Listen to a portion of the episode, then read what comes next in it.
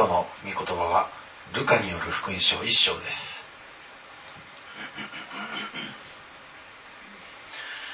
まずルカの福音書一章の最初に28と29節をお読みします。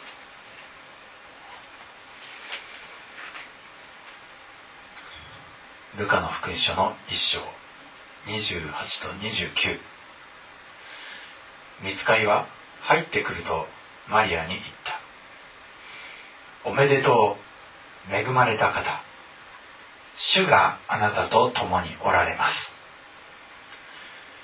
しかしマリアはこの言葉にひどく戸惑って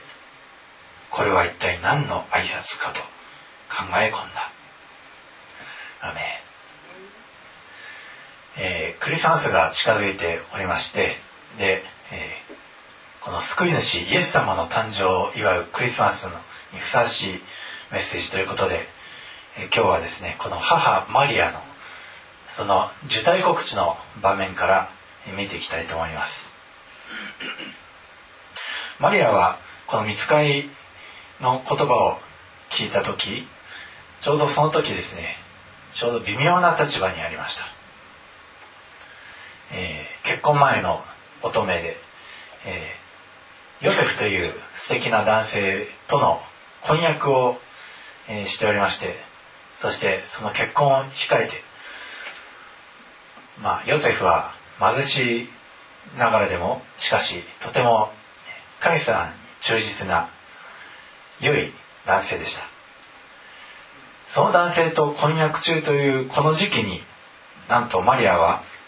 男の子を身ごもってそして、え、しかもその名前イエスと名付けなさいと。その子は優れたものとなって、このダビデの王座を常しえに治める。そしてその国は終わることがないと。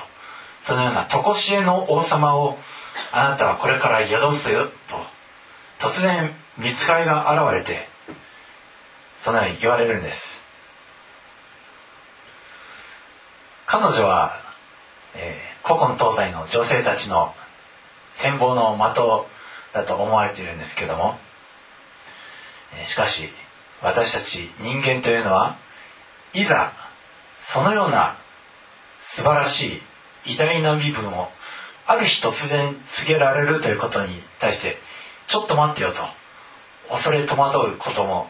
え、そういう心があります。人はですね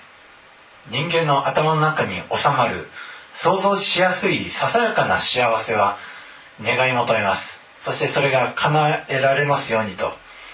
願うんですけども。でも神様が皆さんに用意しておられるものはそのはるか彼方偉大なスケールのでかいことなんです。そして人はそのような神様の願っておられる皆さんのご計画をある日突然皆さんにポンって告げ知らされると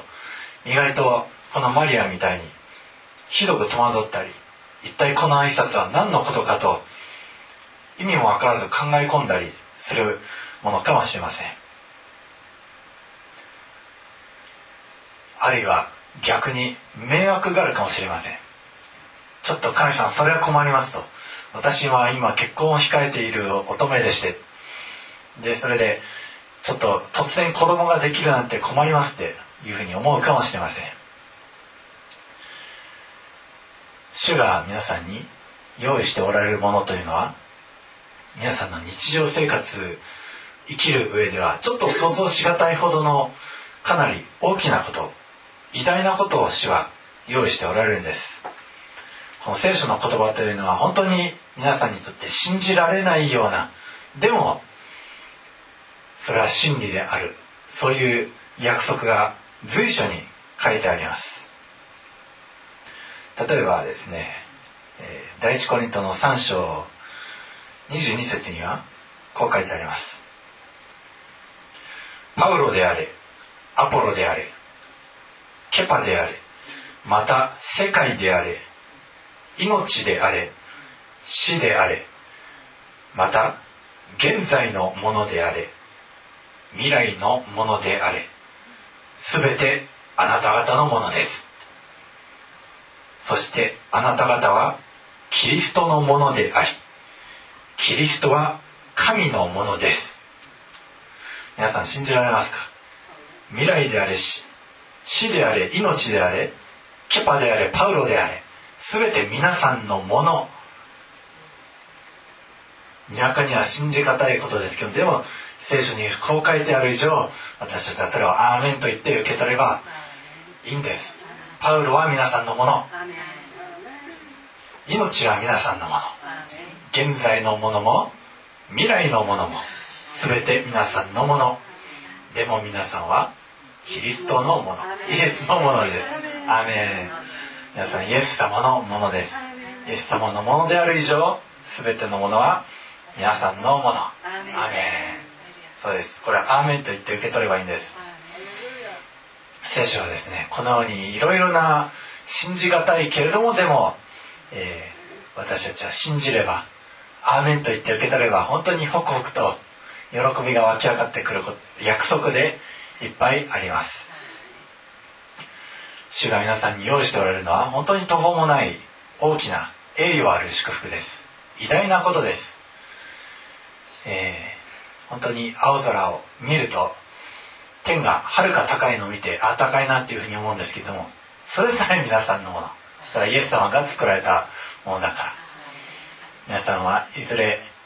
えー、今この地上で肉体を持ってうごめいておりますけれどもあの腸が芋虫からやがて成虫になってきれいになって空飛ぶように皆さんも作り変えられて。えこれがあの水野さん？えこれが恵美子さんだったの？っていうその素晴らしいボディにですね綺麗に栄光の体に作り変えられるんです。マリアはですね、えー、本当に途方もないことを水会から突然告げ知らされました。永遠の王を宿す、ね、でもマリアはかろうじてですね主から言われたことをそのまま受け止めました。そして、えー、こういうふうに告白したんです、えー、38節です。本当に私は主のはしためです。どうぞあなたのお言葉通り好みになりますように。アメン。栄誉を勝ち取るためにはですねこの御言葉あこのマリアの言葉だけでいいんです。主がなさること。どうぞあなたの言葉通りに好みになしてください。それでいいんです。マリアはですね見つかりと会う以前はほんのささやかな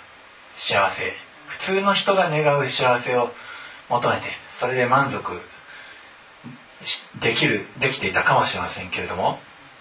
でも、えー、この地上においての世の中においてのマリアの歩みは決して平凡な幸せからは、えー、ちょっと遠かったかもしれません。むしろ心が差し貫かれるようなことが多かったかもしれません。でも永遠の視点から見れば古今東西の女性たちが羨むほどの立場を彼女は得たんです。だから見つかりもあの見つかりでさえも恵まれた方と言うんです。おめでとうと。皆さん見つかりになりたいですか？見つかりはですね主に主を愛する人たちに仕える神の使いです。確かに霊的な存在で力があります。見つかり一人で、えー、18万5千の軍隊を打ち破るほど、それほど力のある存在なんですけども聖なる存在ですがでもその見つかりでさえ羨むんです。サタンはもともと見つかりでした。でも人間を嫉妬したんです。それで人間をわざわざこんなに貶めた。見つかりでさえ皆さん羨む存在なんです。人というのは。なぜなら人は神の似姿として作られ自由とされてそして神様に愛されるためにキリストの花嫁としてあらかじめ作られていたんです。私たちは地上における歩みほんのささやかなことを望むかもしれません。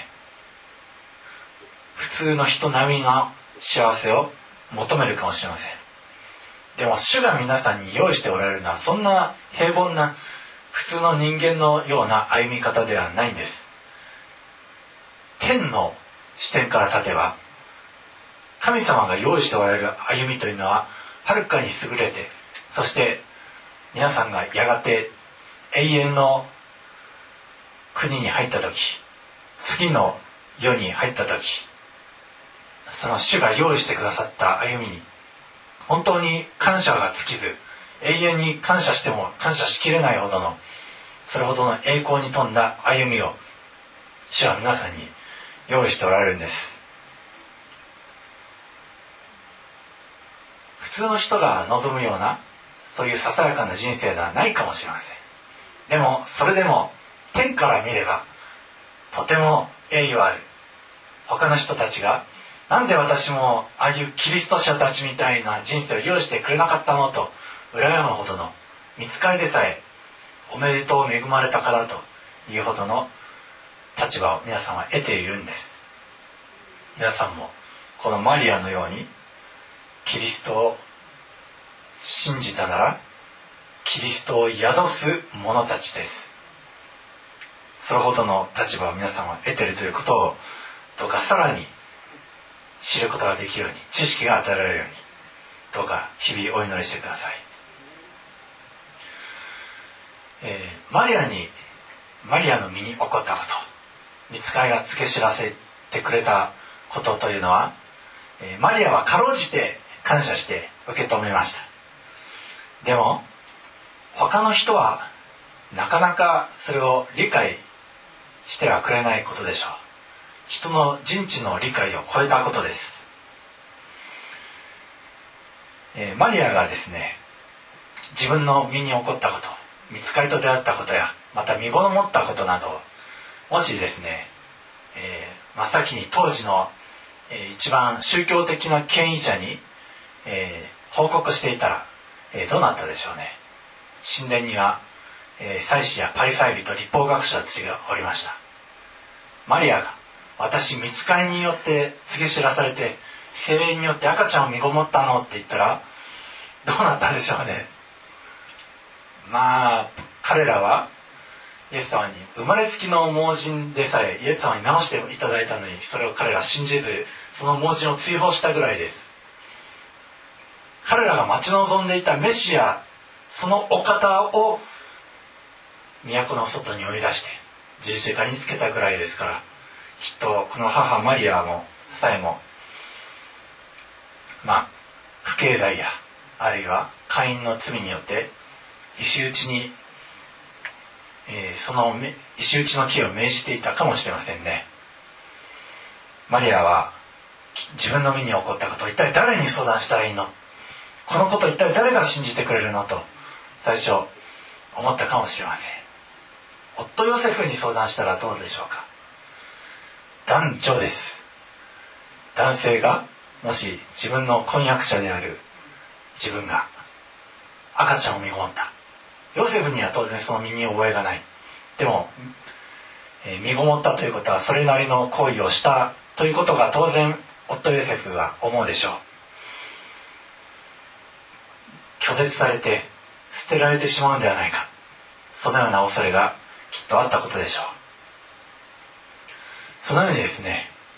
マリアの身に起こったことはマリア自身にとっては本当に非常に危険なリスクのあること。人々から拒絶されることが容易に予想されることそのようなことでした。マリアはどうしたか。主はそんなマリアにご存知でした。だからあらかじめマリアの、非常にとうってつけの、え相談相手をあらかじめ用意しておられました。その人というのはマリアと似た境遇の人です。赤ちゃんを見終わった。しかも奇跡的に見つかりと出会った。そして見つかりの言葉通りにこの赤ちゃんを身ごもってもう6ヶ月目になる。それはマリアの親類のエリザベツという女性です。年を置いております。もうおばあちゃんになっているにもかかわらずでも見つかりは身ごもると言われた。でそれで実際に身ごもった。これは大勢の人たちが知っているとても奇跡的な事実です。このエリザベトというのは、えー、当時の祭司の祭司ザカリアの妻でした。マリアは急いでですねこのザカリアの家に行きました。マリアは立って産地にあるユダの町に急いで行きました。そしてザカリアの家に行ってエリザベスに挨拶をしました、えー、マリアがこのエリザベスのところに行ってそして自分の身に起こったことを相談しようと思って入りました。一体どういうふうに言ったらエリザベスは信じてもらえるだろうか。エリザベスも私の身に起きたことと似た境遇だけれども一体どういうふうに言ってこのことを理解してもらおうか。エリザベスよりもはるかに奇跡的なことがこの身に実際に起きてる。果たして理解できるだろうか。エリザベスは一体どういうふうにしてこのマリアを理解してあげられたか。それはマリアの何時間にも及ぶ説得でもないし涙がらの情に訴える訴えでもなくマリアが挨拶の言葉をした瞬間に分かった理解した悟ったんです、えー、一章の39節からお読みします。その頃マリアは立って産地にあるユダの町に急いだ。そしてザカリアの家に行ってエリザベスに挨拶した。エリザベスがマリアの挨拶を聞いた時子が体内で踊りエリザベスは精霊に満たされた。そして大声を上げて言った。あなたは女の中の祝福された方。あなたの体の身も祝福されています。私の主の母が私のところに来られるとは何ということでしょう。本当にあなたの挨拶の声が私の耳に入った時私の体内で子供が喜んで踊りました。主によって語られた言葉を必ず実現すると信じきった人はなんと幸いなことでしょう。アメ不思議ですね。マリア、挨拶しただけです。エリザベスに。挨拶の言葉をエリザベスが聞いただけで、彼女の内が喜び踊ったんです。彼女の体内体内にいる赤ちゃんが喜んだんです。そこには大人の女性2人がいるようですけどもでも実際4人いますそれぞれの体内にいるんです皆さんもイエス様を信じた時皆さんのうちに何か別のお方がおられるということを感じませんでしたでしょうか？皆さんの内が何かポッポッポッポって内側が動く何か喜ばしい喜びがあふれる別の命がある。そのことを感じたのではないでしょうか？イエス・キリストを信じる者は皆さんのうちにイエス様が雇られるんです。マリアのように皆さんのうちにイエス様が肉体となって幕屋を張って来てくださるんです。ヨハネの福音書にも言葉は人となって私たちのうちに宿を張った。これ宿を張ったというより幕屋を張ったという言葉です。ギリシャ語では。イエス様は肉という肉体という幕屋を私たちの地に貼られたんです。キリストが誕生される時天から降りてこられ赤ちゃんという肉体の幕屋を張り汚い不衛生な馬小屋の馬の餌箱のうちに宿られました。主は私たちという言ってみれば汚い馬船のような存在。唇の汚れた神の間で汚れ事を言い合ってるようなそんな汚れた私たちのうちにイエス様はわざわざ下られて宿られたんです。エリザベスがマリアのそのうちに宿られ宿ってくださったイエス様そのマリアの声を聞いた時エリザベスはまたエリザベスの体内の子も喜び踊りました。キリスト者同士というのはですねそのようにキリスト者同士にしかわからないうちに宿られたお方を共に喜びそしてその体内にうちに宿っておられるお方の喜びを共に共有してそして共に喜び共に賛美の歌を歌うことができるんです。本当に不思議なことです。エリザベスはマリアから何の説明もなく訴えもなくただ挨拶しただけで全てを悟ったかのように。一言も話していないのにもう何ヶ月ぶり何年ぶりかできっとあったんだと思うんですけどもでもその最初の挨拶だけでこのキリストというお方を共有して共に喜んでそのような喜びの交わりをできたんです。マリアはそのエリザベスの喜びの分かち合いを聞いた時もはや心から一定の曇りも迷いもかき消されました。喜びであふれました。そしてその喜びを賛美の歌で主に向かって歌っております。47節からお読みします。46節から。マリアは言った。我が魂は主をあがめ我が霊は我が救い主なる神を喜びたたえます。主はこの癒しいはしために目を留めてくださったからです。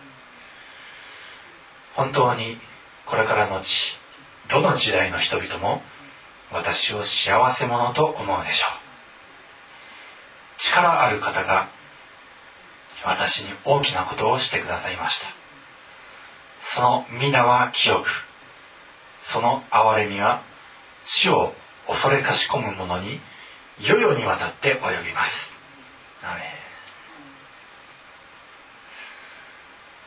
私たちにも主は大きなことをしてくださいました。死から命へと移し呪いから祝福へと移してくださいました。最初そのことを聞いてもなかなか理解できませんでした。かもしれません。でもこのように生徒との交わりうちに宿られたお方が喜び踊るのを共に体験し共にその分かち合いをする時本当に主は私たちに大きなことをしてくださったのだと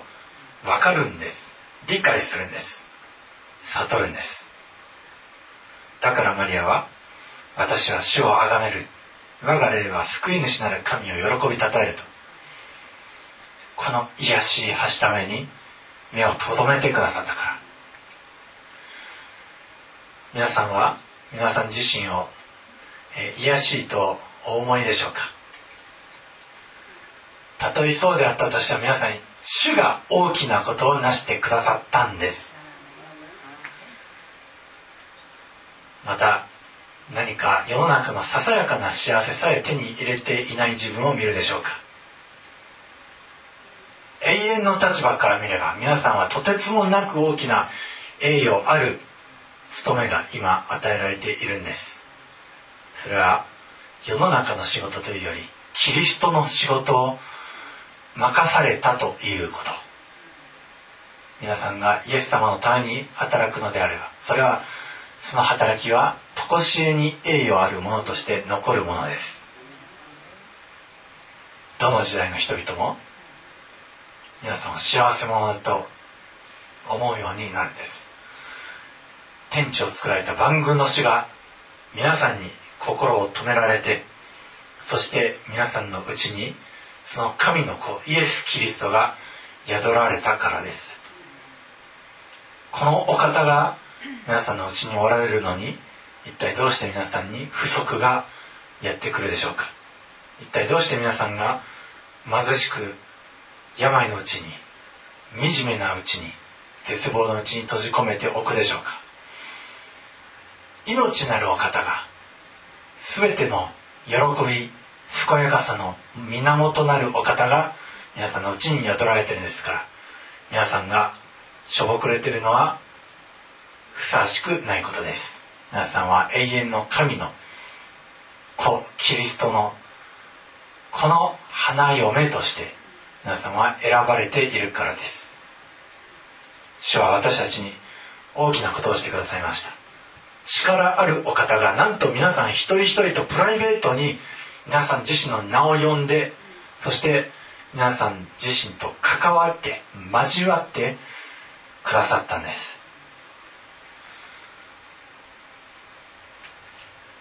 主は身腕を持って力強い技をなし心の思いの高ぶっているものを追い散らされます。権力あるものを王位から引き下ろされます。そして低いものを高く引き上げ飢えたものを良いもので満ち足らせ富むものを何も持たせないで追い返されました。マリアの祈りはこのように続きます。主はその憐れみをいつまでも忘れないでそのしもべイスラエルをお助けになりました。私たちの先祖たちアブラハムとその子孫に語られた通りです。ア主はその約束の宮座をしっかりと果たしてくださいます。御言葉に書いてあるの約束それらは全て皆さんの上に成就します。それは良いものもありますし悪いものもあります。良いものを得るのは皆さんが御言葉を守った時悪いものを得るのはそれを御言葉を無視して破った時。皆さんもぜひ御言葉を守り続けてください。そして永遠に残る栄えある務め永遠の栄誉を皆さんは受け取ってください。主が私たちに用意しておられるのは本当に目で見たことのないもの。耳で聞いたことのないもの。人の心に思い浮かんだことのないもの。神様を愛する者に対して神様が備えておられるのはみんなそのようなものです。人の思いには信じられないようなそのような祝福大いなる栄誉を私たち信じる者に用意しておられます。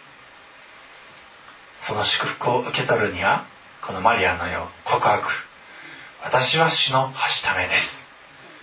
お言葉通り好みになりますように。それで十分です。自信がなくても大丈夫です。主はしっかりと皆さんフォローしてそしてこの皆さんに与えられたプライベートな喜ばしい人の普通の人には信じられないような祝福を共に分かち合って理解して悟る兄弟姉妹を。皆さんに備えてそして共に分かち合う恵みに預かることができるようにしてくださいます。その常識では考えられないようなスケールの祝福は私の身にはこのことが起きたよと言っても信じない人は信じないんです。それは本当に神さんの備えておられるものは人の知恵では計り知ることはできないもの。だからそれは仕方ありません。でも信じている人たちが密かに知って喜んでそれを分かち合うことができればそれで十分です、えー、私はですね今年の最初にある夢を見ましてである人から、まあ、ある数字が示されたんですけどもで私はその数字がどれほどの意味を持つものか初め分からずその人の言った言葉もまたその数字も忘れておりましたで後の日になって「おい忘れていないか?」え何のことだっけ?」ってそのちょっとこっちに来なさいと言われて私はその人についていってで、えー、まあある、えー、庭の、えー、山みたいなところに連れてってもらってあ思い出したでそこにですねキノコが入って前来た時はキノコがこんなちっちゃかったんですけどもそれが今度来た時、えー、大きくなっていました。でそのキノコの隣に石があってですねそれをパカッて外すとその中に、えー、その数字がありましてであ思い出した。でその人私を導いてくれた人はもう忘れんなよ。明日に迫ってるぞって。でそのことがですね、え、まだどういうことなのかよく分かりません。で、え、その明日その翌日その数字を知ってる人たちがなんかみんなユニフォーム着てんですよ。でちょっと私そのユニフォームあんまりなんかダサいなって思って気に食わなかったんですけどなんか自分もいつの間にか身につけててですね。でそのユニフォームつけてる人に、ね「あの数字ってこれこれだよね」って確認したら「うん、それだ」って言って。でそれでまあその、まあ、ある場所に向かっていったんですけどもまあちょっとそこで夢は、えー、終わってて。とにかく喜びを分かち合って知ってる人は知っているんです。みんな同じような印を持っているんです。人の目にはあまりかっこよく見えるないかもしれないんですけども。でも大きな祝福が約束されているんです。分かる人に分かればいいんです。それは皆さんのうちにおられる御霊がしっかりとそれを教えてください。そして皆さんのうちでちょんちょんちょんちょんってここにいるよ。その内なるお方はイエス様。皆さんのうちにイエス様が宿っておられます。どうかこのお方を得ているということをもっと楽しみ喜んでください。このお方を得ているというのは非常に素晴らしいことです。パウロはですね、えー、その皆さんのうちにおられるお方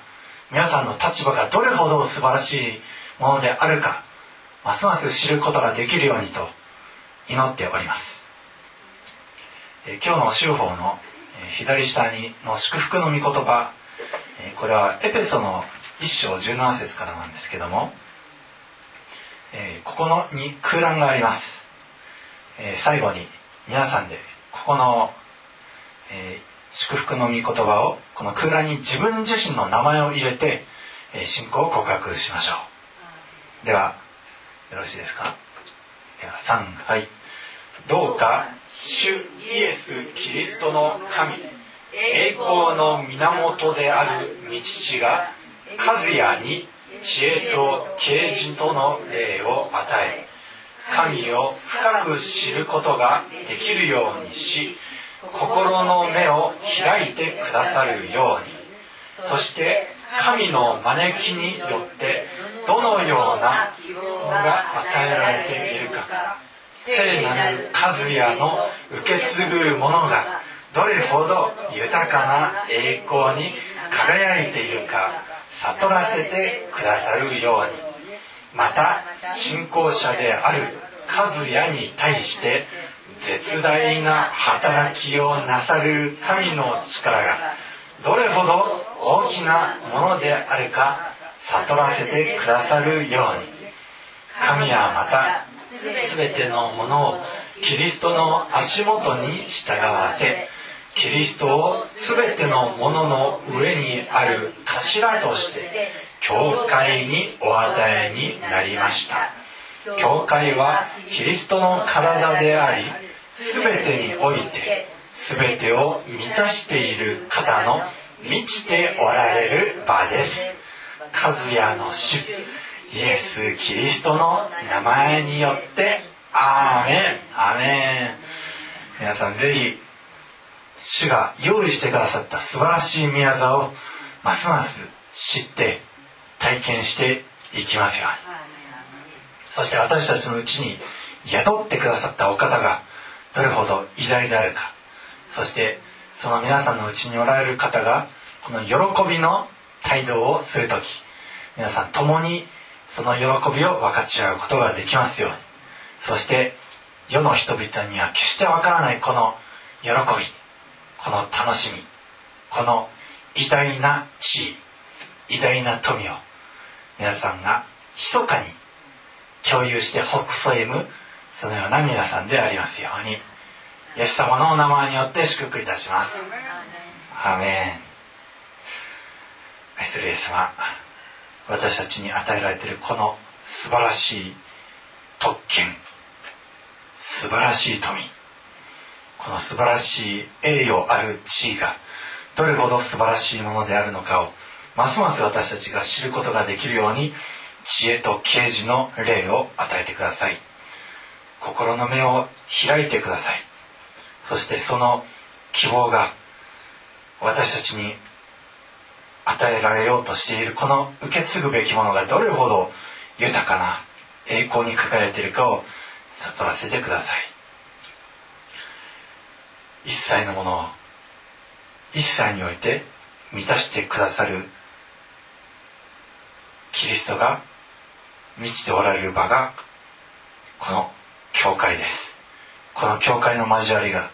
ますます豊かにされ命を生み出していくものとなりますように。そしてより多くの世の中の人たちをこの祝福へと招き入れることができますように。主をますます宣教の言葉を語らせ賛美の喜びを歌わせてください。どうか私たち一人一人のうちの宿られているイエス様がますます強強くなっていき皆さんのその内なる人をますます強くしていきますように。この喜びの御言葉を感謝して私たちの愛する主イエス様の名前によってお祈りいたします。アーメンでは御言葉を思い返して皆さん一人一人が主と向き合いそして御言葉をかみしめて祝福をしっかりと味わいますように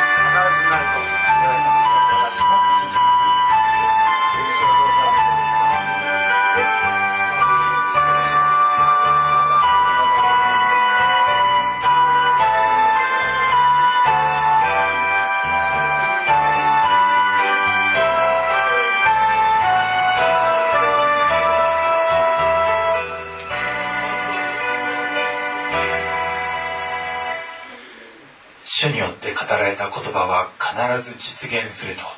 信じきった人はなんと幸いなことでしょう。主よ私たちもマリアのように。本当に私は主のはしためです。どうぞあなたのお言葉通り好みになりますように。この御言葉が私たちに示されている通りのことが私たちの身になりますように。私たちはイエス・キリストを主としました。私たちもマリアのようにイエス・キリストを宿すものとされました。好みは聖なる神殿となりそして神殿は神殿らしく日々を歩みますように。神殿は一般的な人間が考えるようなささやかな幸せをではなく天からの豊かな栄えある務めを。常しえの栄誉ある務めを日々なしていくことができますように。それは人間の頭で考える幸せとは違うかもしれませんが。しかしマリアは心から私こそ本当にどの時代の人々の幸せ者と思うでしょうと告白した通り私たちに主よ尊いあなたが目を留めてくださったことを本当に感謝します。力あるあなたが私たちに大いなることをなしてくださったことを感謝いたします。その喜びにとどまり続けることができますようにこの生徒の交わりを祝福してください。あなたを宿した者たちがこの私たちにしかわからない喜びをますます喜び楽しみ共に北総笑み共に賛美することができますように。そして願わくばより多くの人たちがこの喜びに預かりますように。そのために私たちの伝道の技を祝福してください。これからクリスマスにかけて主をあなたが導いてください。どのようにその伝道の技を成していくべきかを教えてください。どうか天におけるあらゆる良きもので私たちを満たし祝福してください。今日の御言葉を感謝して私たちの愛する主イエス様のお名前によってお祈りをいたします。アーメン。では主の祈りです。主の祈り天に増します我らの父よ。願わくは皆をあがめさせたまえ御国を来たらせたまえ御心の天になるごとく地にもなさせたまえ。我らの日常の糧を今日も与えたまえ。我らに罪を犯す者を我らが許すごとく我らの罪をも許したまえ。我らを試みに合わせず悪より救い出したまえ。国と力と栄えと限りなく汝のものになればなる。アーメンあなた方は選ばれた種族。王である祭司。聖なる国民。神の所有とされたものです。それはあなた方を闇の中からご自分の驚くべき光の中に招いてくださった方の素晴らしい御業をあなた方が述べ伝えるためです。あなた方は以前は神の民ではなかったのに今や神の民であり以前は憐れみを受けないものであったのに今は憐れみを受けたものです。どうかこの立ち位置を私たちがしっかりと捉えて私たちに与えられている祝福がどれほど偉大なものであるのかキリストの愛の広さ高さ深さがどれほど偉大なものであるかを私たちが日々ますます知っていくことができますように。主イエス・キリストの恵み父なる神の愛精霊の親しき交わりが皆さん一同と共に今も後もいよいよ限りなくありますように。アーメン